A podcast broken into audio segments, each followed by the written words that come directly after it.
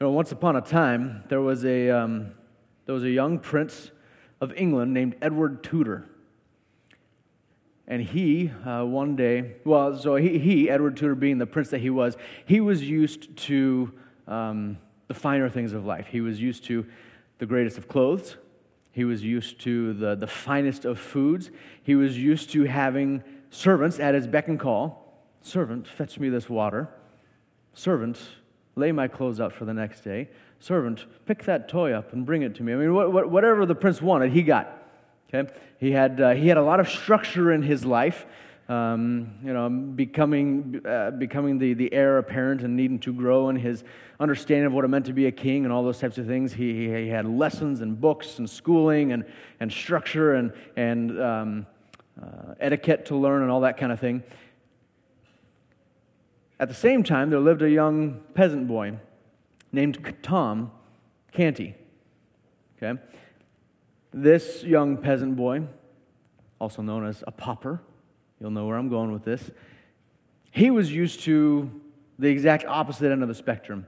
He was used to very little food, he was used to no education, no finer things in life. He was used to having to go out, being made by his dad to go out and to beg in the streets. And he was used to being abused and struck by his dad if he did not uh, bring in enough money from his begging. He was used to no comfort, uh, enduring the elements, uh, dirt floor, drudgery. So these two boys on opposite ends of the proverbial spectrum there of, of life and comfort one day they met.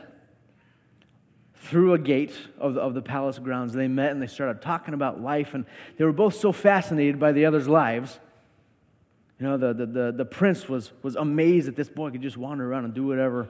Um, there, were, there was no schedule, there was no structure, there was no expectation other than just beg and bring home money. And the, the pauper was amazed at the thought of, of food and clothes and kind people and, and, and those sort of things. And so they decided to. Um, to exchange clothes. And just even in the midst of, of exchanging clothes, feel the difference of what is it like to wear the clothes of a prince? And what is it like to wear the clothes of a pauper? Just to get that tangible experience. So they did that, and then through a series of events, they end up actually living each other's lives for a period of time. And the pauper became the prince. And the prince became the pauper. And so this prince, who was used to all those finer things, became the pauper, and he experienced the abuse and the drudgery and the begging and the dirt and the discomfort. And the pauper, who was used to all those things, then experienced the finer things of life, and he experienced the food and the clothing and the servant and the palace and all those types of things. And, and the story goes on. It's by Mark Twain story goes on and, and what they experience and um, eventually how they end up uh, re, regaining their, their proper roles, et cetera, et cetera. But that, that exchange of the prince and the pauper swapping lives, swapping clothes and swapping lives, and the, and the prince becoming the pauper and the pauper becoming the prince, in a small way illustrates the point of our passage this morning. We're going to be talking about an exchange of places, an exchange of privileges, an exchange of roles. So turn with me to 2 Corinthians chapter 5.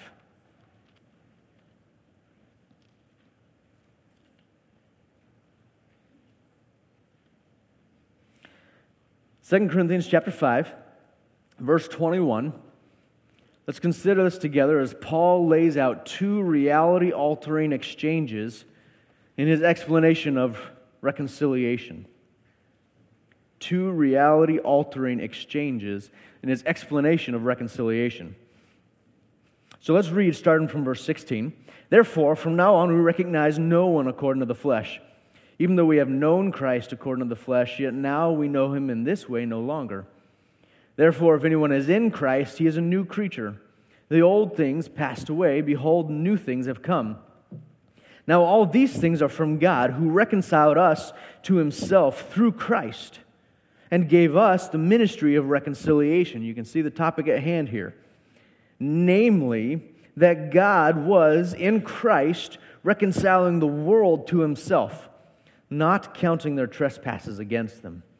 And he has committed to us the word of reconciliation.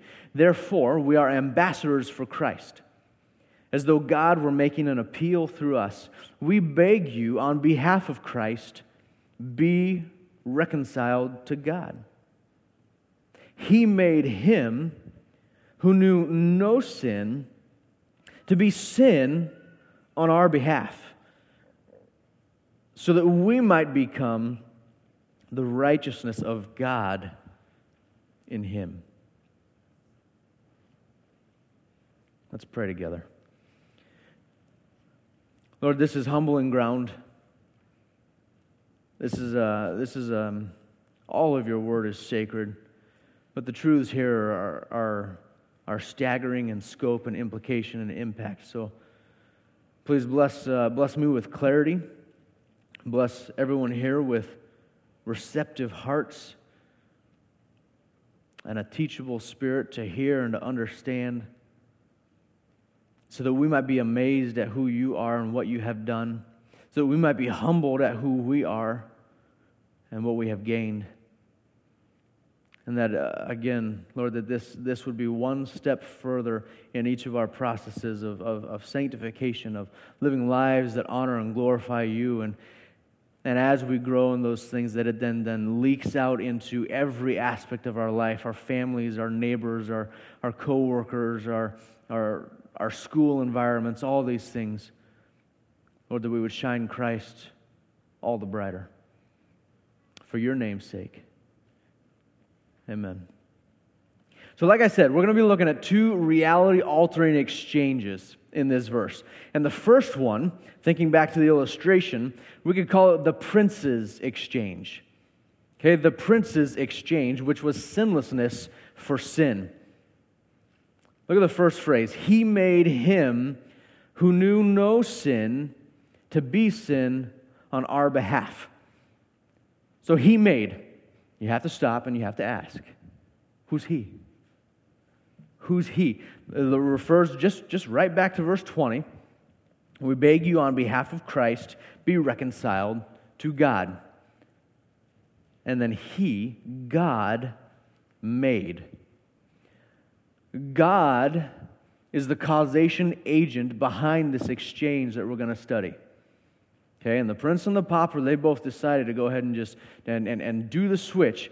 But in, but in this in this situation, God Himself is the causation of the exchange that we'll be looking at. It was His plan, it was His, his purposeful intention, and it was absolutely, entirely, unequivocally under His control. Flip over with me to Acts chapter 2. This fact was known even from the very beginning. It was proclaimed from the very beginning that God was in control. God was the one who had formed the plan and superintended the plan and brought about the plan of redemption and reconciliation. So, in one of Peter's very first sermons in, chap- in Acts chapter 2, starting in verse 22, this is what Peter says. He says, Men of Israel, listen to these words. Jesus the Nazarene a man attested to you by God with miracles and wonders and, and signs which God performed through him in your midst, just as you yourselves know, this man delivered over by the predetermined plan and foreknowledge of God, you nailed to a cross by the hands of godless men and put him to death. But God raised him up again, putting an end to the agony of death, since it was impossible for him to be held in its power. He made. This exchange that we're going to study is an exchange transacted by God. God the Father set the plan in motion. He superintended the plan and he carried it out. And what did he made? God made him who knew no sin to be sin. Him is Jesus. This whole, this whole passage is really clearly focused on the tag team effort of God the Father and God the Son to achieve reconciliation. If you look back in verse 18 and 19 that we just read a moment ago, now all these things are from God, who reconciled us to himself through Christ and gave us the ministry of reconciliation, namely, that God was in Christ reconciling the world to himself, not counting their trespasses against them. So God makes Jesus, who knew no sin, to be sin. What does it mean that Jesus knew no sin? Does it mean that Jesus was just unaware of, of any sin around him? It was like he, like he had this, this rose colored, these rose colored glasses of righteousness on so that he wasn't aware of, of sins that were, were committed against him or the sins that went on around him. And we know that that's not the case. We know that he was blasphemed. We know that he was reviled. We know that he was struck. We know that he was betrayed. Jesus knew, in the sense of that mental awareness, he, he knew all about sin. I mean, my goodness, he even knew about the sin that was in people's hearts that they hadn't even expressed or communicated. Jesus knew about those things. But this knowing here is, is a familiarity achieved through experience or association. See, Christ did not know sin in that he never became familiar with it through his own experience of sin or his own association, think hand in glove association with sin.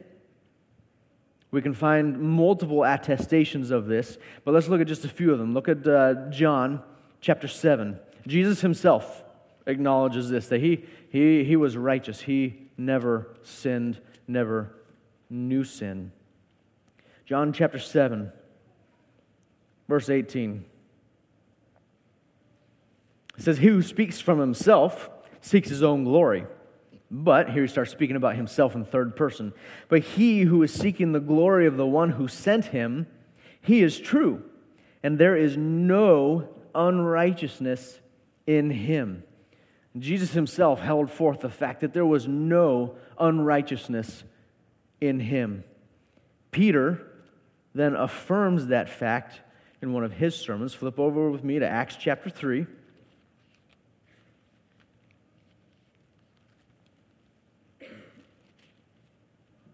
Acts chapter 3, verse 14. Again, he's charging the unbelievers around him. It says, uh, we'll start in verse 12. Peter saw this. He replied to the, the, the people, Men of Israel, what? Why are you amazed at this? Or why do you gaze at us as if by our own power or piety we made him walk? The God of Abraham, Isaac, and Jacob, the God of our fathers, has glorified his servant Jesus the one whom you delivered and disowned in the presence of Pilate when he had decided to release him. But you disowned, listen to his description, the holy and righteous one. Peter knew that Jesus was holy and righteous, attributes only attributed to God. The writer of Hebrews also affirms this in Hebrews chapter 4. Verse 15, it says, uh, 14, therefore, since we have a great high priest who has passed through the heavens, Jesus, the Son of God, let us hold fast our confession. For we do not have a high priest, Jesus, who cannot sympathize with our weaknesses, but we have one who has been tempted in all things as we are, and yet without sin.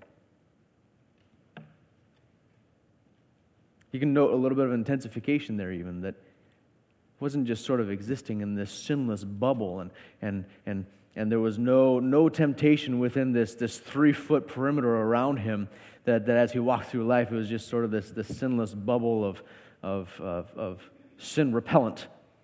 He was tempted, and yet never sinned. Absolutely sinless. Th- think about that. 33 years Okay, 33 years, give or take, Jesus Christ lived as a man. He was a child. And so he was perfectly righteous in obedience.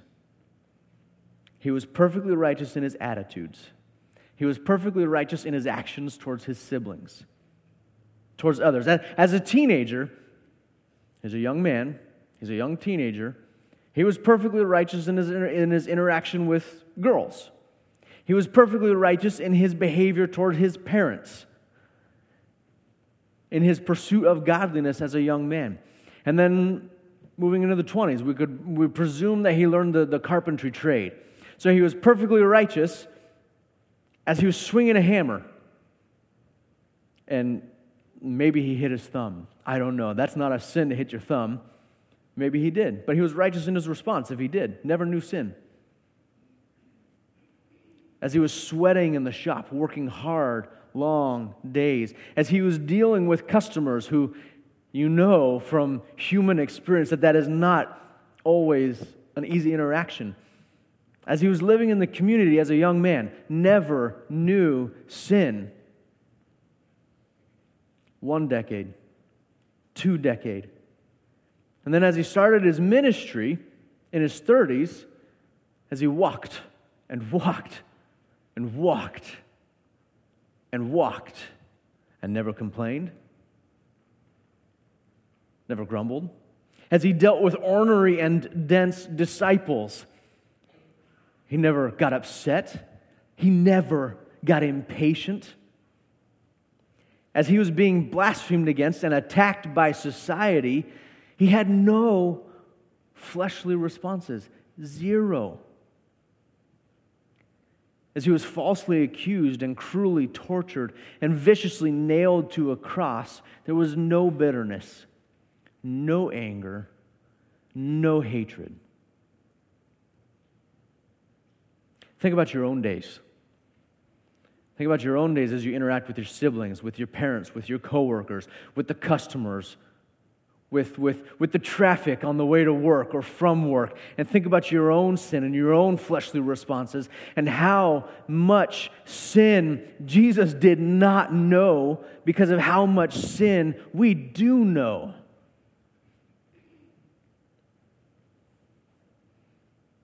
Forget just a day, 33 years of sinlessness. Listen to, to 1 Peter chapter 2. In verse 21, it says this For you have been called for this purpose. It's talking about being submissive even in the midst of hard times. You've been called for this purpose since Christ also suffered for you leaving you an example for you to follow in his footsteps. Jesus Christ, the one who suffered, verse 22, who committed no sin, nor was any deceit found in his mouth. And while being reviled, he did not revile in return. Stop and think about what do you usually do when you're reviled? Whether you express it or not, where does your heart go when you are reviled? While suffering, he uttered no threats. What's our gut response when we suffer? But instead, he kept entrusting himself to him who judges righteously. And he himself bore our sins in his body on the cross so that we might die to sin and live to righteousness. For by his wounds you were healed. 33 years. Opportunity after opportunity after opportunity after opportunity after opportunity for sin to enter into his life as a man, and yet he never was acquainted with it, never experienced it, never was personally associated or knew sin in all of that time. All that time. All that perfection, all that life of total obedience and righteousness, and yet God made him sin. in his hours on the cross, before Jesus cried out, It is finished, and yielded up his own spirit, God made him to be sin. And be careful. On the one hand, God didn't make him a sinner. Jesus didn't become a sinner. The nature of Jesus was not changed. The sinless God man did not suddenly become a sinner worthy of punishment. He has been sinless from eternity past. He was sinless as a man on earth, and he will be sinless for eternity to come. And on the other hand, though, he didn't just sort of make him a stand in for sin. He didn't look at Jesus in all of his perfection and say, ah, you know what? I got to punish something. So I'm just going to punish Jesus and call it good in all his sinless perfection. Jesus wasn't just a scapegoat. Let me, let me, let me, let me, let me, let me lay out my, my punishment on this, this undeserving person over here, and, and, and that'll suffice. In, in some sort of mind melting reality swap, God made Jesus, the one who knew no sin, He made him to be sin in a categorically objective way. When God looked at Christ on the cross, he saw a curse, as Galatians says. When God looked at Christ on the cross, he saw all the ugliness and all the vile offensiveness of our sin, of all the sin of any saint in the past, and of all the sin of any saint that will come. When God looked at Christ on the cross, he did not see his son, he saw sin. And then he poured out his wrath upon that sin. God's holiness and justice had to be satisfied. Sin had to be punished.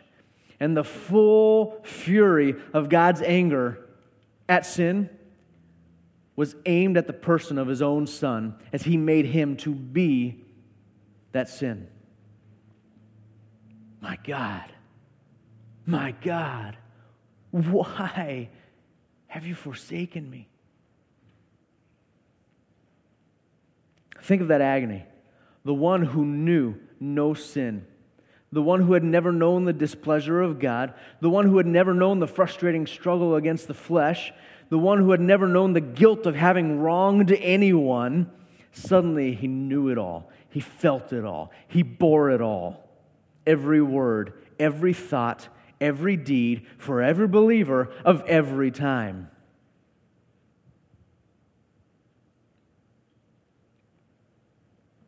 And he felt that all on our behalf.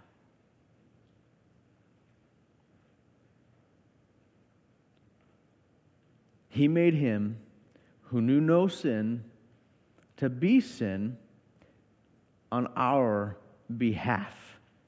This first reality altering exchange of, of the prince's exchange of, of sinlessness for sin,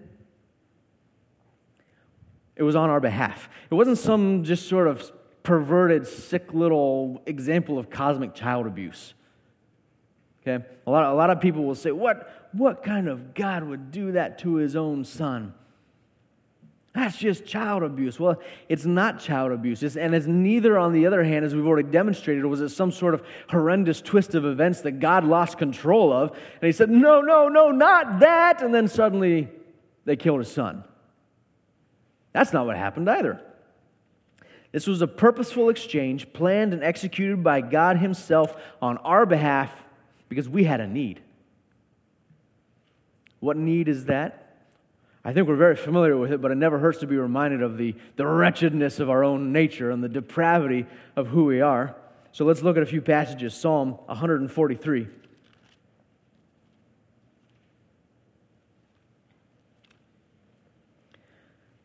Psalm 143, the first couple verses say this Hear my prayer, O Lord. Give ear to my supplications. Answer me in your faithfulness, in your righteousness and do not enter into judgment with your servant. For in your sight, no man living is righteous. No man living is righteous. In Ecclesiastes chapter 7, verse 20, it says, Indeed, there is not a righteous man on earth who continually does good and who never sins. In Romans chapter 3, starting in verse 9, it says, What then? Are we better than they? Not at all. For we have already charged that both Jews and Greeks are all under sin. As it is written, there is none righteous, not even one. There is none who understands. There is none who seeks for God. All have turned aside. Together they've become useless. There's none who does good. There is not even one. Their throat is an open grave. With their tongues they keep deceiving. The poison of asps is under their lips, whose mouth is full of cursing and bitterness. Their feet are swift to shed blood. Destruction and misery are in their paths. And the paths of peace they have not known. There is no fear of God before their eyes. He's talking about us, he's talking about mankind. Now we know that whatever the law says, it speaks to those who are under the law, so that every mouth may be closed and all the world may become accountable to God. That's a problem, folks. That's a serious problem. Because by the works of the law, no flesh will be justified in his sight, for through the law comes the knowledge of sin. But now, apart from the law, the righteousness of God has been manifested, being witnessed by the law and the prophets, even the righteousness of God through faith in Jesus Christ for all those who believe, for there is no distinction. For all have sinned and fall short of the glory of God, being justified as a gift by his grace through the redemption which is in Christ Jesus, whom God displayed publicly as a propitiation in his blood through faith. This was to demonstrate his righteousness, because in the forbearance of God he passed over the sins previously committed. For the demonstration, I say, of his righteousness at the present time, so that he would be just and the justifier of the one who has faith in Jesus. We had a huge need. Was under, was, we're under fierce, fierce condemnation, inescapable condemnation. One more, Colossians 3 5 through 7. Therefore, consider the members of your earthly body as dead to immorality, impurity, passion, evil desire, and greed, which amounts to idolatry. For it's because of these things that the wrath of God will come upon the sons of disobedience. There's one camp. Ah, verse 7. And in them you also once walked when you were living in them. Ah, there's everybody. One camp the camp of immorality, impurity, passion, evil desire, greed, idolatry, which is sin, which results in condemnation, which is a problem. And that's our need. That is our need. My need and your need, because we're all sinners, condemned by our very nature as sinners, sentenced by our every action as sinners, who's even so called good deeds are like dirty rags before a holy God. And so, this astounding exchange of the one who knew no sin was made to be sin was not an example of divine child abuse. It was an example of divine love. Love that a perfectly holy God had for his condemned enemies who had rebelled against him. John 3:16. God so loved the world that he gave his only son it wasn't child abuse, it was love. Love for his enemies who had a need, who had a need they couldn't do anything about. But how, how does it benefit us? How is it on, on our behalf? And here's the second exchange it's the pauper's exchange. We had the prince's exchange of sinlessness to sin and now we have the pauper's exchange of sinfulness for righteousness. We see this in the second phrase so that we might become the righteousness of God in Him. So that we find that the ability to perform our exchanges in this phrase as paupers is the reason that the, the royal prince, Jesus himself, his exchange occurred. The sinfulness of God was exchanged for, with, with sin for a particular reason, and that reason lies with us. This was the reason God the Father established his plan before time, why he laid it out in full detail and with full awareness, striving toward an end which would ultimately bring him glory, so that we might become the righteousness of God. Here's the character of our exchange. We, being in this immediate example and then pulled beyond it, Paul and his companions on the mission of reconciliation that's what he's talking about. And by extension, each and every believer who has saving faith in Christ, we were sinful. We were characterized by sin. We were controlled by sin. We were condemned by sin. And yet, when God made Christ to be that sin, that wasn't the end of the matter right there. No, because not only was all of our filth and all of our vile disobedience laid over Christ, not only was our certificate of debts nailed against the cross, not only was our account zeroed out in recovery from the negative, it was filled to the brim with the positive. See, as fully as, as Christ had gone from absolute righteousness to sin, so we have gone from a pervasive sinfulness to absolute righteousness in our being. This is not a potentiality or a possibility. When it says so that we might become, don't read the word might become as, as giving some sort of hopeful outcome. Okay? It's not a potentiality.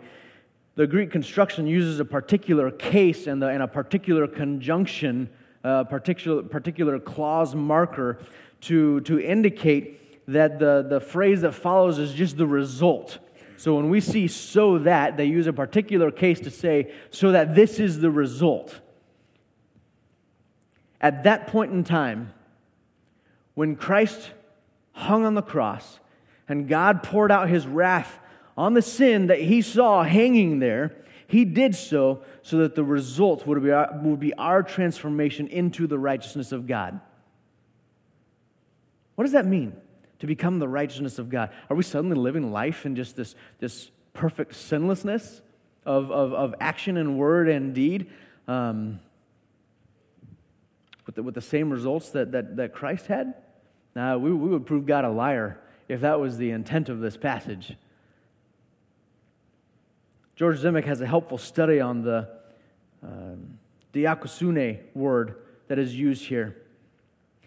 There's a verb use of the word to make righteous, and a, um, there's, a, there's a noun use of the same word. So Dr. Zemek helps us to understand that the verb to make righteous, as used in the epistles, has a forensic sense, as if it's used in a court of law to declare someone something, to cause to be right.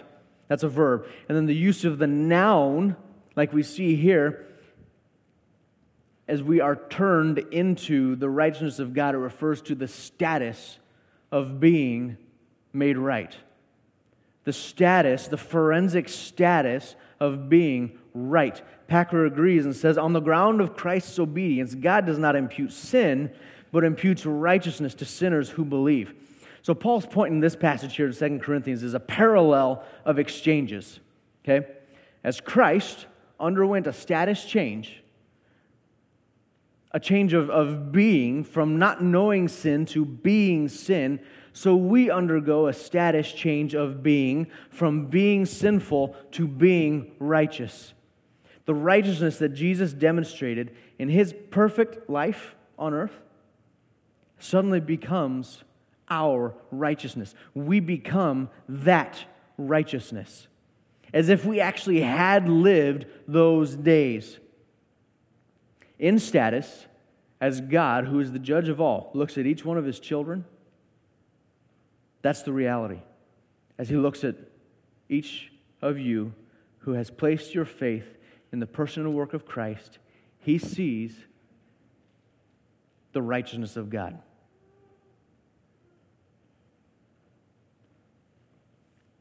He does not see our sin or our failings in that, in that state of, of, of, of being. He sees the righteousness of God. One of the songs that we're going to sing during communion puts it, puts it very well. It says this His robes for mine. Oh, wonderful exchange. Clothed in my sin, Christ suffered beneath God's rage. Draped in his righteousness, I'm justified. In Christ I live, for in my place he died. All right, kids, how many of you are in school right now? Raise your hands. How many of you all know what a report card is? Okay, so you get grades, right? It's a little bit like this. Okay, everything falls a little bit short, but it's a little bit like this. Pretend you have all F's. That's a bad report card, right? And to get into heaven, you have to go and get all A's, but you can't get all A's. You have all F's. Is it enough for you to go from C's or uh, from F's to C's? No. You can't just take away the F's. You have to get A's. And so it's a little bit like when, when Jesus became sin and we became righteousness, all our F's went away and we got all A's in perfection. Like we'd earn them, like they were ours, and they are ours in Jesus. And that is how we get into heaven. Is on Jesus' report card, as it were. Because it's in Him. Those two words are crucial. They anchor us in the source and strength of our salvation. The, wor- the words of that song, In Christ I live, for in my place He died. These two words place us in the sphere, place, place us in the sphere of the being of Christ. Our salvation depends on Him, our righteousness depends on Him, and as long as He is dependable, those truths are dependable. Ephesians 1 correlates in a tremendous way with this idea. Look at Ephesians 1, verse 3. Blessed be the God and Father of our Lord Jesus Christ, who has blessed us with every spiritual blessings in the heavenly places in Christ just as He chose us in Him before the foundation of the world, that we would be holy and blameless before Him. In love, He predestined us to adoption as sons through Jesus Christ to Himself, according to the kind intention of His will, to the praise of the glory of His grace, which He freely bestowed on us in the Beloved. In Him, we have redemption through His blood, the forgiveness of our trespasses, according to the riches of His grace, which He lavished on us in all wisdom and insight, he made known to us the mystery of his will according to his kind intention, which he purposed in him with a view to an administration suitable to the fullness of the times. That is the summing up of all things in Christ, things in the heavens and things on the earth. In him also we have obtained an inheritance, having been predestined according to his purpose, who works all things after the counsel of his will, to the end that we, who were the first to hope in Christ, would be to the praise of his glory.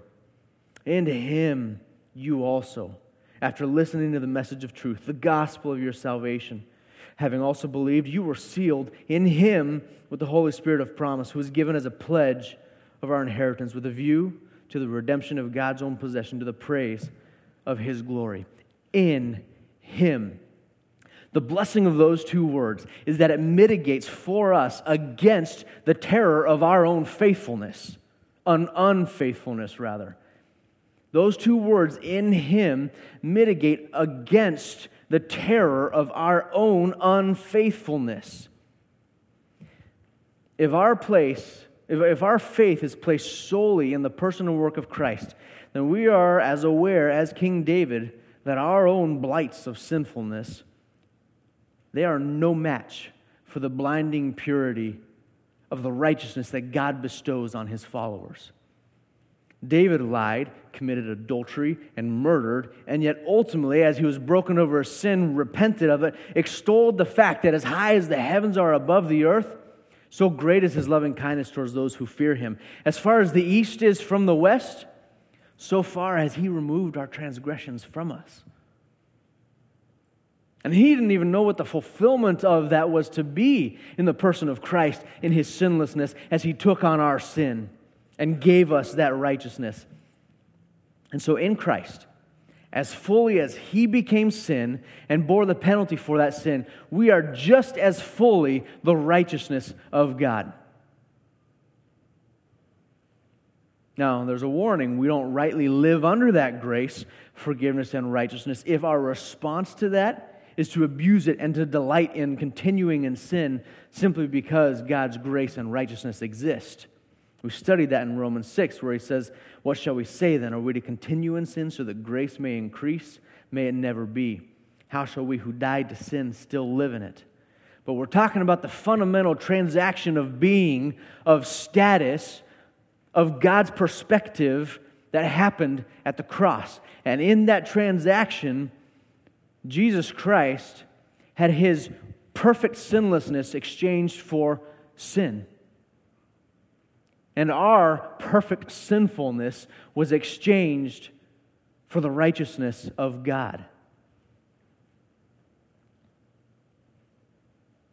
So if you realize your sin and the impending judgment, if you see the glorious truth that the Son of God became sin, became your sin and my sin, so that the punishment was borne by him that we deserved, if you acknowledge the fact that he rose from the dead and lives today, if you repent of your sins and place your faith in Jesus and in His work alone, then you are the righteousness of God.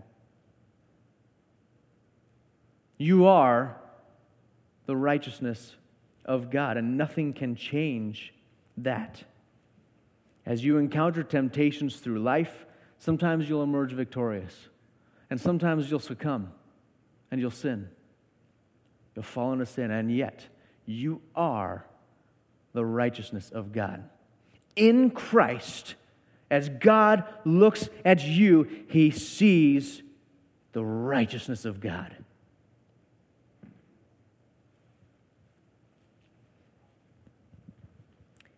If you truly are in Christ and that reality is yours, folks, there is nothing that can mar the beauty of that righteousness that God sees when He looks at you as the judge.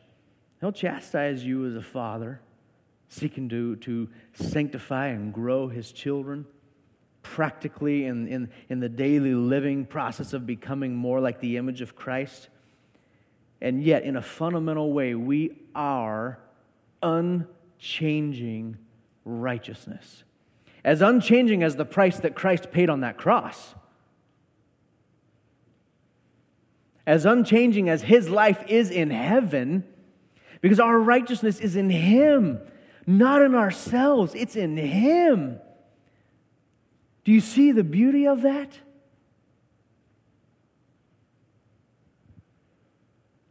That we can't mess that up.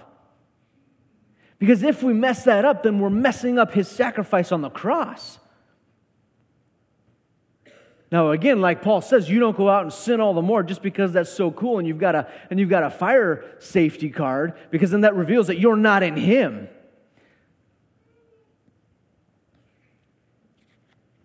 But this is the message that we preach to ourselves. It's the message we preach to the world that in Christ, the reconciliation between helpless, hopeless sinners and a holy, just God is absolutely complete. When you stumble and sin, preach that to yourself. That if you are in Christ, Christ became sin, and you became righteousness. Remind yourself of who and what you depend on for your salvation and the righteousness, that perfect A report card that gets you access into heaven. When you speak to the unsaved, this is what you preach to them that they cannot do anything on their own, eh, and yet everything has been done on their behalf. Beloved, do not dare to detract in your own life or in the lives of others. Do not dare to detract from the fullness of the penalty paid by Christ or the purity of the righteousness that we wear. Instead, rest in that. Rejoice in that.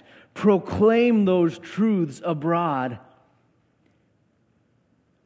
And in that security, and in that delight, and in that joy, and in the wonder of that truth, you then pursue the daily growth in practical sanctification that reflects the fact that in Christ we are the righteousness of God.